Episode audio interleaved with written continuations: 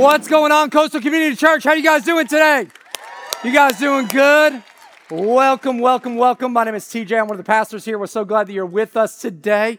And uh, man, I am excited for today as we are beginning a brand new relationship series called Making Relationships Work. I don't know about you, but here's what I know all of us deal with some things in our relational world. Does anybody have any friendships, some marriages, some kids? All right, all right. I gotta you, you all gotta help me out here, okay? This is a talk back church culture. So, so like when I ask questions, you respond. When I preach good, you respond. When I'm not preaching good, you respond even more. So maybe I'll preach good. Like I'm gonna need some help here this morning. It's been a couple weeks since I've been up here. So, so let's try this again. Does anybody have some relationships out there? Okay, okay, a few of us. Okay, good, good, good. Because over the next couple of weeks, we're going to be dealing with relationships, whether it's a marriage relationship, whether it's friendships, whether it's a parent child relationship or a child parent relationship, whether it's family drama for your mama. We're going to get into all of that over the next couple of weeks, and we're going to learn how to how do we make our relational world work and flow and just go the way that we all dreamed and want for it to go. But before we dive into this week, uh, everybody say next week. next week. Come on, say next week. next week. Is a very special Sunday at our church because next weekend is our 14 year anniversary as a church. And uh, a lot of people they know what that means because every every year on our anniversary is what we call free t-shirt weekend. And so those of you that have been like, "Oh man, I've always wanted one of those coastal I love my church t-shirts." This is your weekend to get one of them next weekend. The deal is is that you have to be here to get one. So that means you can't be out of town. It does not matter. You need to be in town. Cancel those that that that trip for soccer. Soccer can wait. Jesus is always always waiting on you. And so, and so we're gonna have t-shirts for everybody that attends next weekend. So that means if you're watching online, you need to actually physically come to church. For all those in Lighthouse Point, we'll have t-shirts over there for you guys. And that also means we have t-shirts for all the kids. Here's the only deal. Kids only get t-shirts if they're actually in Coastal Kids. Ooh, that means you're gonna have to release your children for an hour and they're gonna find out that it's way better over there than it is in here. We're going to help you get past your insecurity because they're not insecure. They actually want to play with other kids and learn Jesus on a level that's good for them. You just are not willing to let go yet, which is why we're helping you in this relationship series. Gonna help your parenting right there. I'm gonna set some parents free right now in Jesus' name. So we can't wait for that. But I wanna start off today because here's what I know is that in relationships, there is something that all of us face. It doesn't matter what our relationship is. At some point in our relational world, whether it's with our husband, whether it's with our wife, whether it's with a family member, whether it's with a friend, whether it's with a coworker, there is going to be conflicts in our relationships. There is going to be some struggle in the relationship. There is going to be some drama in the relationship. And I've learned this because I've been married for 23 years, and there is always some drama in marriage, there's drama in relationships. In fact, I was thinking about some of the things that we fight about, some of the things that we have conflict about in our home. And, and I don't know about you, but one of the big things that creates a lot of conflict in our home is toilet paper. Anybody else have some conflict over toilet paper. There is nothing that will make your boy angrier than he'll go into the bathroom and he will use the bathroom and look over, and the toilet paper roll looks like this. Come on, has that frustrated anybody else? You're like, what, what can I do with this? What am I supposed to do? What's even worse is when they, they take it off the roll or they take it off the little spindle thing and they leave it there like sitting there like this. It's like, hey, we just wanted to let you know you're in trouble. now there's there's only two beings that are in my house. One of them is a great Dane named Preacher, and last time I checked, he does not use this. And then there is another named Shayla. Creates a lot of there's been a lot of conflict in our house over this. Not only is there conflict over that, but then but then with the toilet paper, when it gets put on the roll, where where are my over where are my over people at? Over people, over people. Where under people, raise your hands, under people, where are the under people at? Come on, don't be ashamed, you're under people. Okay, there you are. Raise your hands. We're gonna pray for you. That Satan would come out of your life. Because I went and looked up the patent for toilet paper and it shows over. I just solved, I just solved a lot of issues in marriages right there. It's like over, over. How, how about, how about this one? Uh, our house, there is a constant war uh, and conflict when it comes to the thermostat. Oh, I just hit a touchy subject right there, didn't I? Because there's always somebody in the relationship that's hot, and there's always somebody in the relationship that's cold. In our house, I am the person that is always cold. Like I am wearing hoodies when it's 105 degrees outside. I don't know what the deal is. So I'll be at home. I'll be like, Shayla, it is freezing in here. And she'll be like, no, it's hot. We need to turn it down. I am wearing a winter coat with seven blankets on top of me. And she's like, we need to turn it down another three degrees. I'm like, can somebody please help a brother out here? Because somebody's got to pay that bill as well. And so there's there's constant conflict when it comes to that. How about this one? Here, here's one that's a contention, no matter what the relational world is. Who controls the car radio? Is it the driver? Is it the passenger? If you have kids, it's your children. Come on, somebody. You know what I'm talking about. That's the correct answer right there. I know when Alexander is in the car with us, we are listening to Baby by Justin Bieber on repeat for the next seven hours. Somebody please kill me. Like, why? Because he controls the radio. It creates conflict. When he's not in the car, I think the driver should. That's just my opinion, but I don't. We haven't solved that one in our house yet, so we're we're still working on that. But here's what I know: no matter what aspect of your relationships are, at some point, inevitably, there will be confusion, there'll be complications, there'll be misunderstandings, there will be conflict, there will be drama when it comes to your relational world. And this is not just limited to marriages, this will happen with your friends, this will happen with your family, this will happen with your children, this will happen with your spouse. Drama just sets in. And drama happens to everybody. And drama is not actually the problem. The problem is, is how do we deal with drama? The problem isn't conflict. The problem is, is how do we actually deal with conflict? And today, what we're going to be doing is we're going to be diving into some scripture verses out of the Song of Solomon.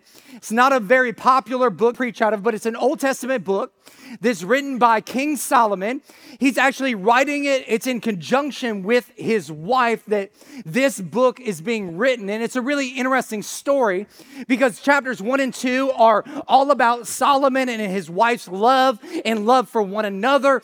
Chapter three is about their wedding, it's all about the wedding day, it's about the wedding preparation, it's about all of that stuff. Chapter four is all about the racy stuff when it comes to relate. It's uh, like about the, the their, their sexual relationship that's happening there. And then we get to chapter five, and there is conflict. Which, as I was reading it, I was like, this is exactly how life works. You fall in love, you doing all this stuff, you're you're planning for the wedding, you have an incredible wedding night, and then you have conflict the next morning. Come on, somebody.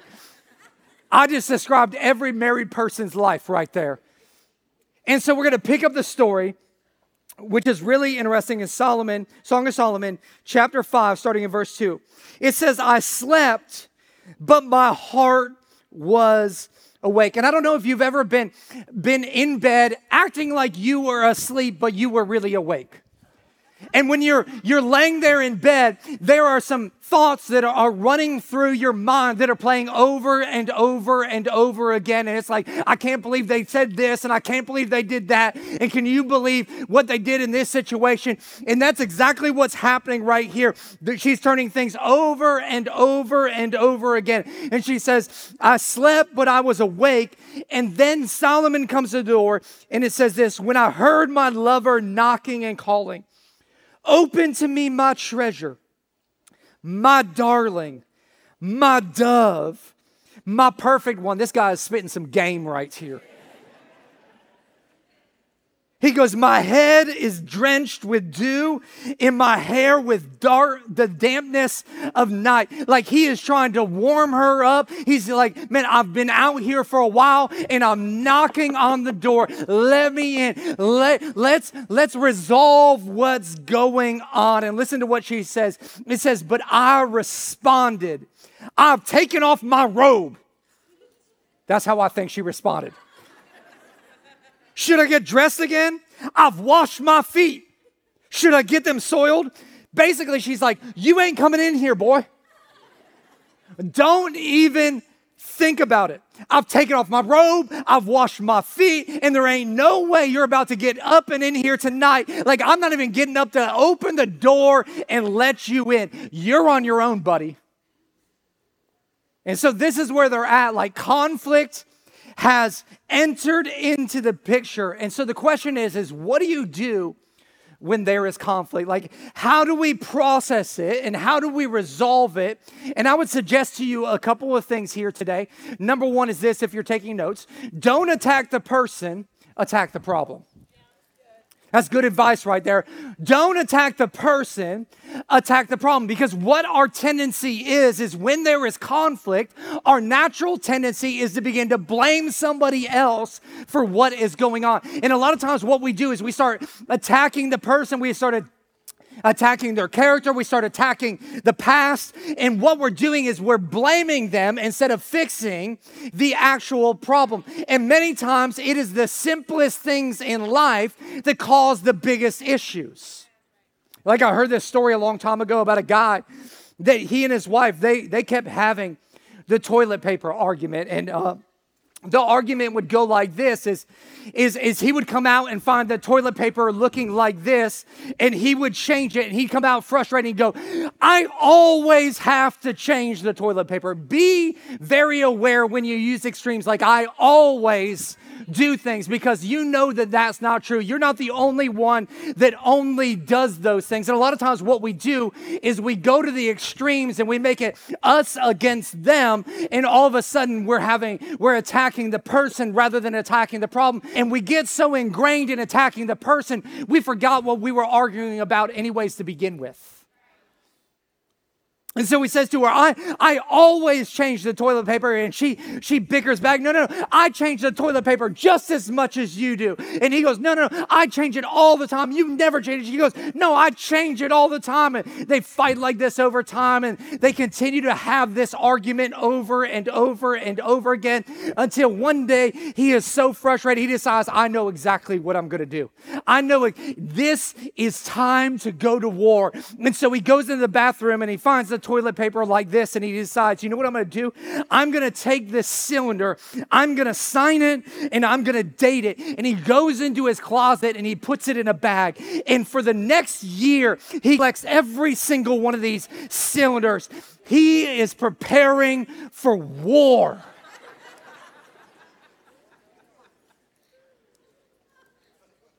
And eventually they get in an argument and and before long, they start slinging mud at each other. And he's like, well, well, you never change the toilet paper roll. And she goes, I change the toilet paper roll just as much as you do. And he gets up from his chair. He goes into the bedroom and he grabs that bag and he walks in and he dumps out all the cylinders on the table.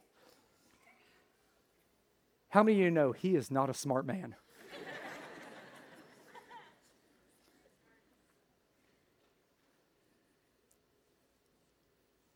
So many of us, we are so focused on the battle that we are losing the war. We're so busy trying to win the argument that we miss out on actually winning the heart. And you can win the argument or you can win the heart, but you're not going to do both. And a lot of us, we're winning arguments and we're losing heart. And this is what happens when we begin to attack people instead of problems. And when we attack each other, all we're doing is, is we are creating more distance, more tension, more friction in the relationship rather than actually solving the problem that's at hand. And listen, Shayla and I, we, we've had a lot of conflict in our marriage. I know that that's hard to believe because you think your pastors are supposed to be perfect. Shayla's not.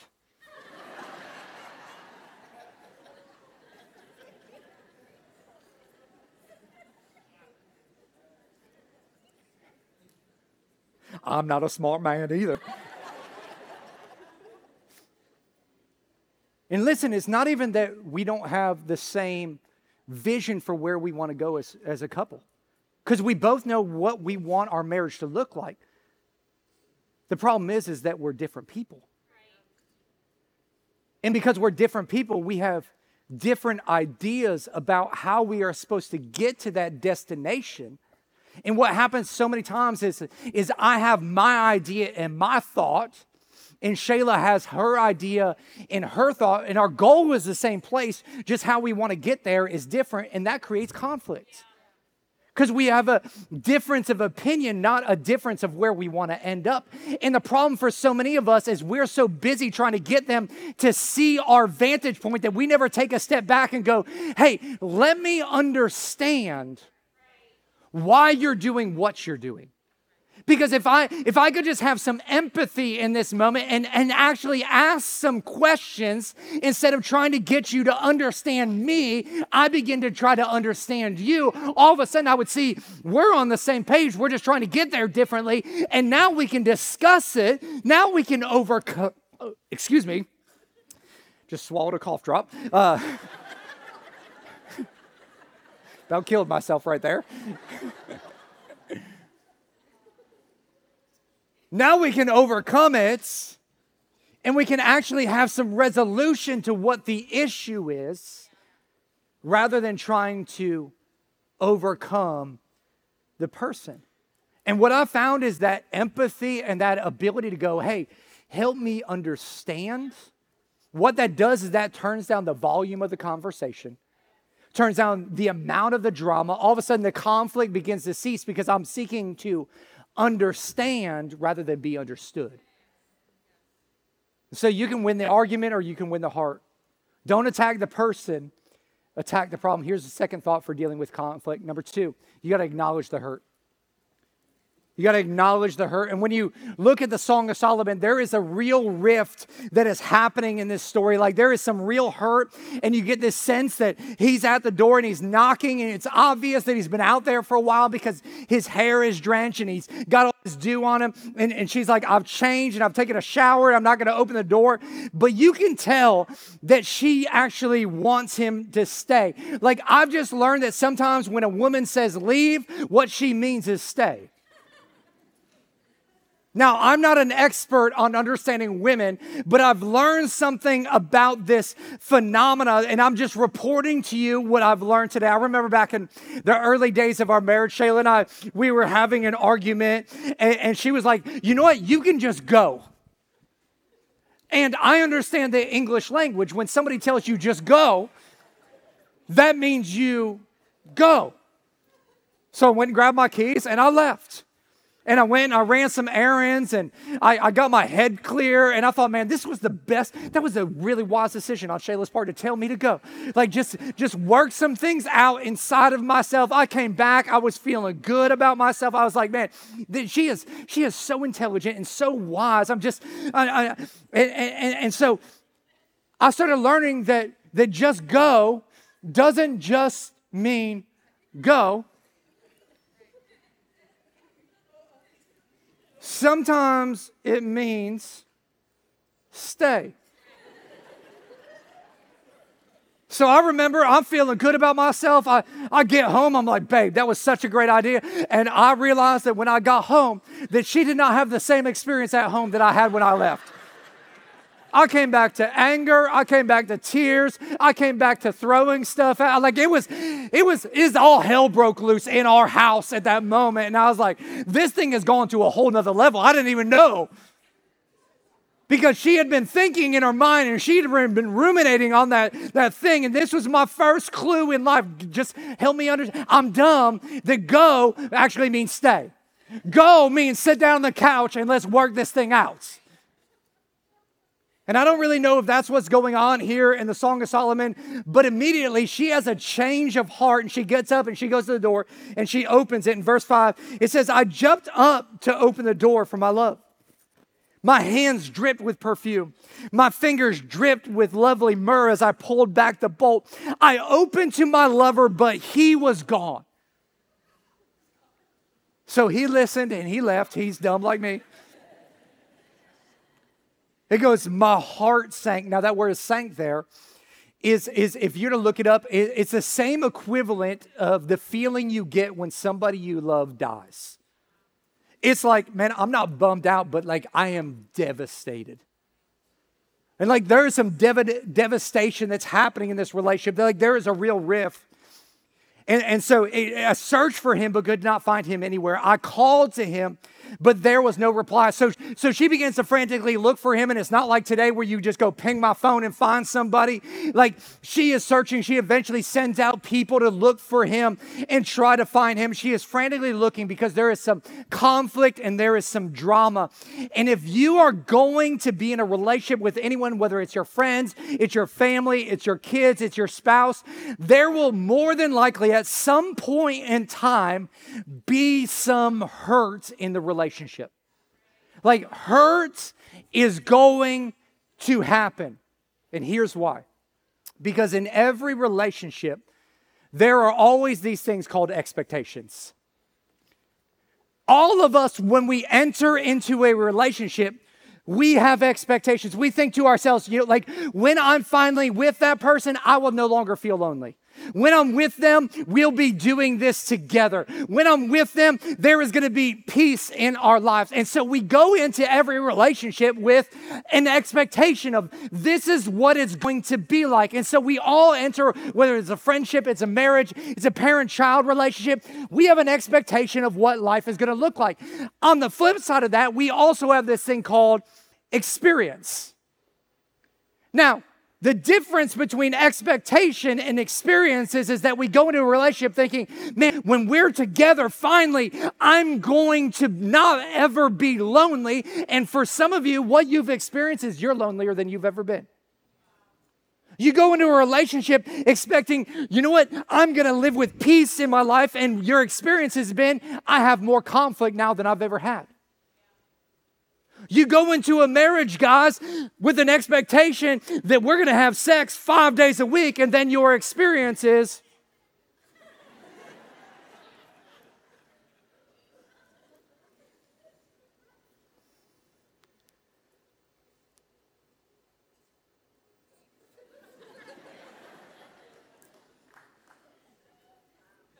Some of y'all are sitting next to a woman is like, don't laugh at that or you'll get none tonight too.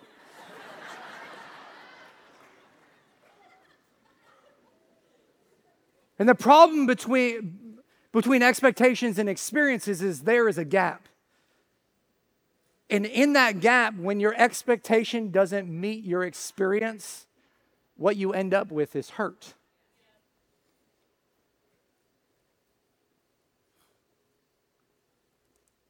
And hurt is damaging, not just to you but to your relational world. Because if you don't learn to transform your pain or your hurt, here's what you'll do you'll just transfer it. And so, if you don't acknowledge that there is some hurt there, what, here's what a lot of us are doing. We're, we're experiencing hurt in our relational world, and we're stuffing and we're stuffing and we're stuffing and we're ignoring and we're ignoring and we're ignoring. And then we're going around and we're realizing that, oh, it seems like every job, like I have to quit because it's toxic. Every relationship I get into, that person is abusive. Everything I go into, man, there is brokenness there. And if everywhere you go, those things are happening, maybe it's not those things that are the problem, but maybe you're the problem. And what ends up happening if you don't deal with your hurt is you end up bleeding on people that never cut you. And you're spreading that hurt all over the place because you've never acknowledged what is truly happening in your life. And I, I get it. I, I, get that dealing with hurt is not fun. And I don't want to suggest that it's easy to do. But here's what I do know is when we begin to take things that are in the dark and we begin to bring them into the light, a lot of times what happens in our life is all of a sudden we begin to experience some freedom. And for some of us today, what we need to stop doing is we need to stop suppressing and stop stuffing. And we need to start bringing those things to the surface and sitting down with our spouse and going, hey, I don't think you meant to do this, but when you said this or when you did this, this is how it made me feel. Or you sit down with a counselor, which is one of the wisest things you could do, and go, Here's what I'm going through. I need some help.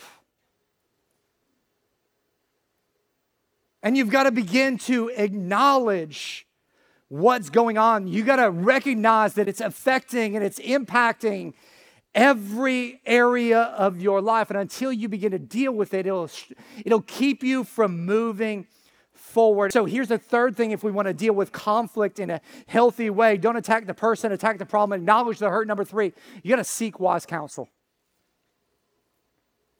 You got to seek wise counsel. Have you noticed that it's natural for us when we're in difficult, conflicting moments that we automatically run to our friends? And here's what I know about our friends our friends very rarely give good advice, they just don't. We have a lot of yes girls in our life and we have a lot of yeah bros. And I love yes girls and yeah bros. Oh, you go tell your girl, oh girl, you're never gonna believe. Oh my goodness, I can't believe he did what? He said what? You should you should do this and this and this. Coming from the person that's had 87 relationships and none of them have been successful. But it's your yes girl. Bruh, can you believe what she? No, bro, no way. You should drop her like it's hot. Coming from the guy that's never had a relationship. He just wants you to be single because he's single. Yeah, bros and yes, girls are great for friendships, they're terrible for advice. And so many times we, we, we realize that that's not the wise counsel we need. Hey, and listen, your family isn't the wise counsel you need either.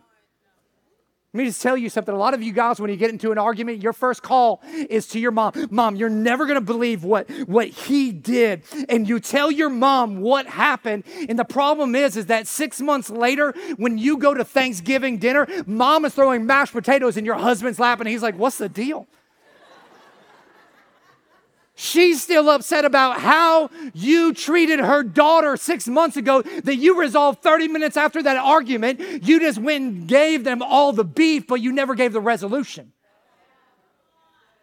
Because it's easy to talk about the problem. We don't always go back and bring the resolution so there's not problems later. And so, what do we need to do? We need to find some wise counsel in our life. And wise counsel, here's what wise counsel will do wise counsel will challenge you with some questions. And that's what this woman does here. She goes to some, some women and, and they begin to ask her questions. They don't just affirm what she wants to hear. They go, no, no, no. We're going to dig down deeper. We're going to get to the root of what's going on. We're going to find out if this is the right relationship for you or not. Verse 9, it says, Why is your lover better than all the others? A woman of rare beauty. What makes your lover so special that we must promise? They're, they're going, why and what? They're going, hey, it's not just enough to tell you what you want to hear. Let's dig down and what is the purpose of this? And she all of a sudden has a realization my lover is dark and dazzling, better than 10,000 others. There's conflict, but she gets some wise counsel and she begins not to just see the issue, she sees the bigger picture rather than the momentary picture. And you and I, we need some wise counsel in our life. Well, TJ, where do we get wise counsel? I think the church is a great place.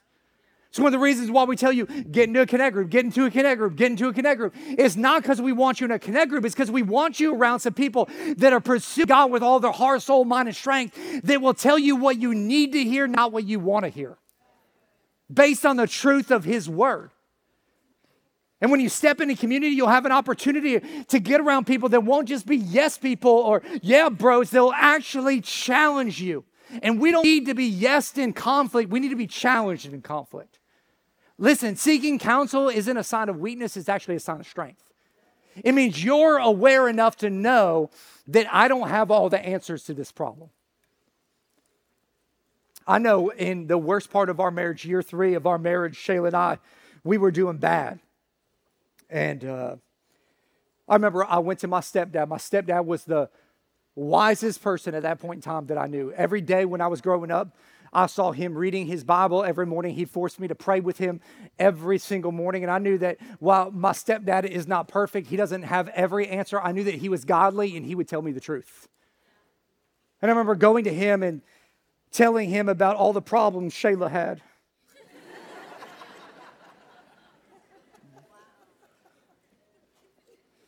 And how God needed to fix her.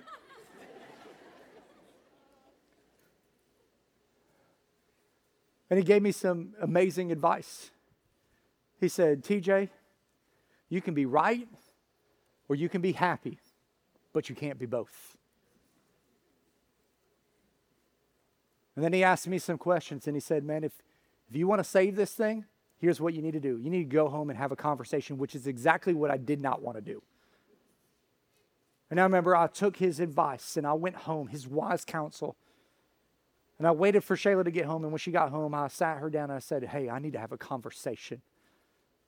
Hardest conversation I've ever had in my life. It was also the most freeing conversation because that's the day our marriage changed. Because I got some wise counsel and I heeded it and I applied it and it changed everything. So you have to seek wise counsel. Then, number four, this is the biggest one. You got to forgive early and you got to forgive often. I can tell you story after story after story, all the times that Shayla has had to forgive me over the last 23 years. And it's been a lot. Like, I, will just tell you one. I remember one day, Shayla came home. She had a bad day at her workplace at the time, and she was she was super upset. She was crying. She was telling me how bad it was and how difficult the day was and how her boss had responded. And I, I remember I looked at her and I said, "That's life. Get over it." How many of y'all know that I slept on the couch that that night? It's a damaging moment. I asked her this morning, I said, Are there any times that I hurt you really bad? She's like, Yeah, this one time.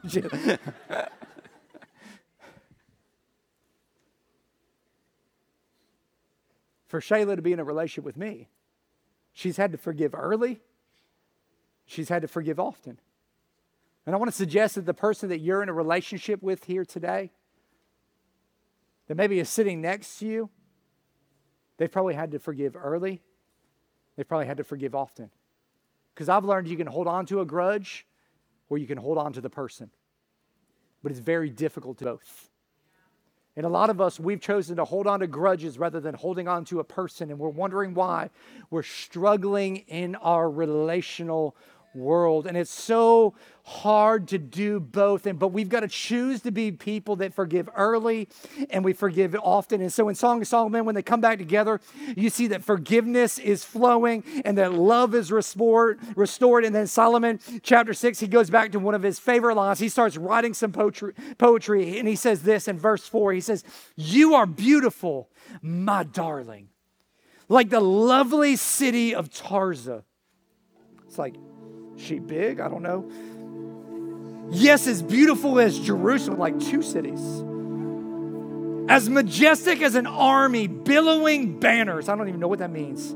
And then, and then he, he goes in, he goes for it. He says, Turn your eyes away, for they overpower me.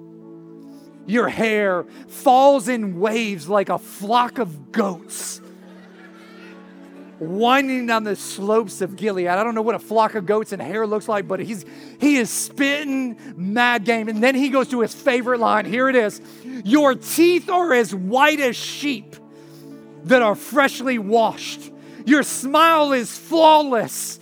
Each tooth matched with his twin. And man, this is this is generational wording. He's like, babe, you have teeth.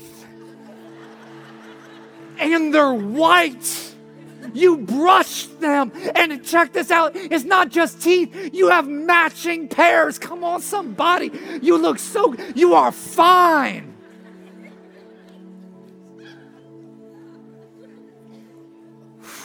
Solomon has got game. It's an ancient love note right there. Some of you are so thankful for Hallmark. But what you're seeing in this moment is a relationship that's restored. And to do that over a long period of time, you have to forgive early and you got to forgive often. And who sets the example for forgiveness? Jesus. Jesus came, lived a perfect life, died a sinner's death, and rose again so that you and I could experience the forgiveness and the grace and the mercy of God. And God challenges us, in fact, all throughout Scripture, He challenges us to forgive others as you and I have been forgiven by God. See, forgiven people, here's what we do we forgive people. And we grow in the understanding that to become more gracious and more kind and more loving, we have to forgive because the grace of God has transformed our life. Because when we forgive, we're not just releasing that person, we're releasing the burden that's on us.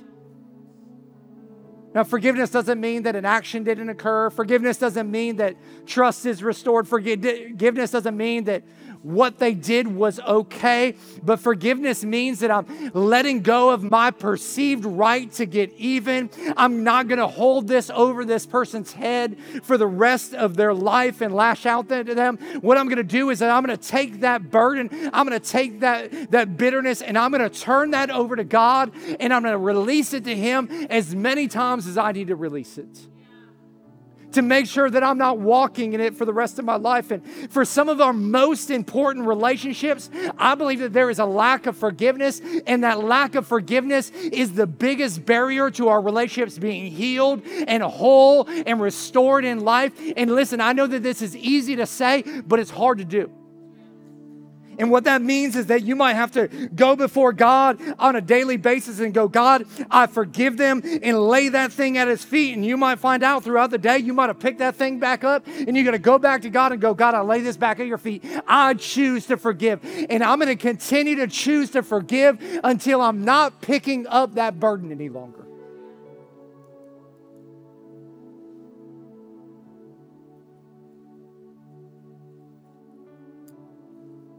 In the back of my Bible, I keep a, a picture of Shayla and I. Show you this picture. I think they're actually going to throw it up on the screen for you. We're just little kids. This is actually the night that we got engaged. Thanksgiving of 99. And I look at this picture and I'm like, dang, Shayla hasn't aged a bit. Your boy, though, has lost all of his hair and put on a few pounds. But when I look at this picture, what, is I, what I see is a couple that was so innocent. Because at this point in our relationship, we believed that we would never have conflict, that we would never argue, that we would never have difficult moments. Boy, were we naive.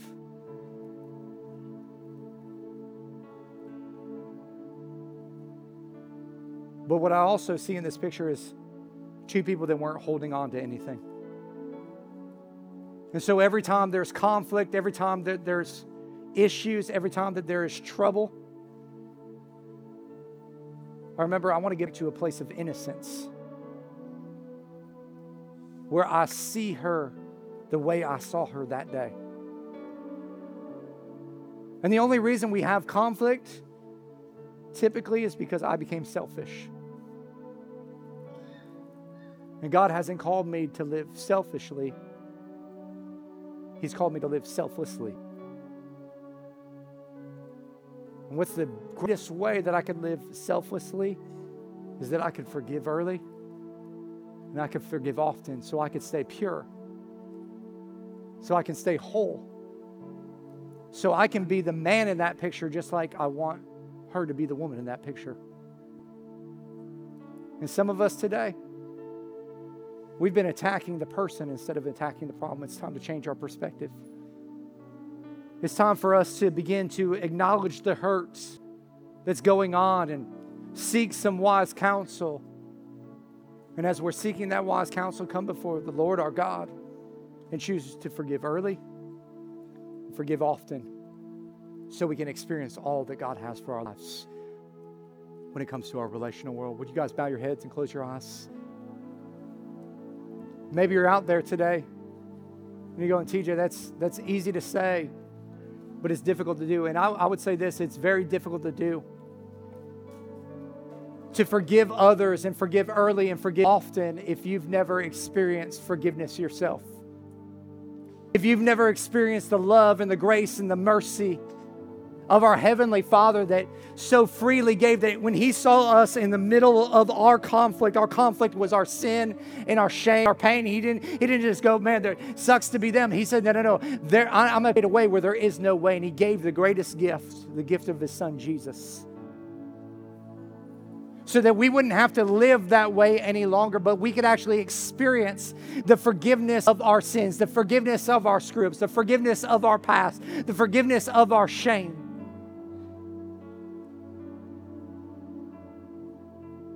So we could have life to the full.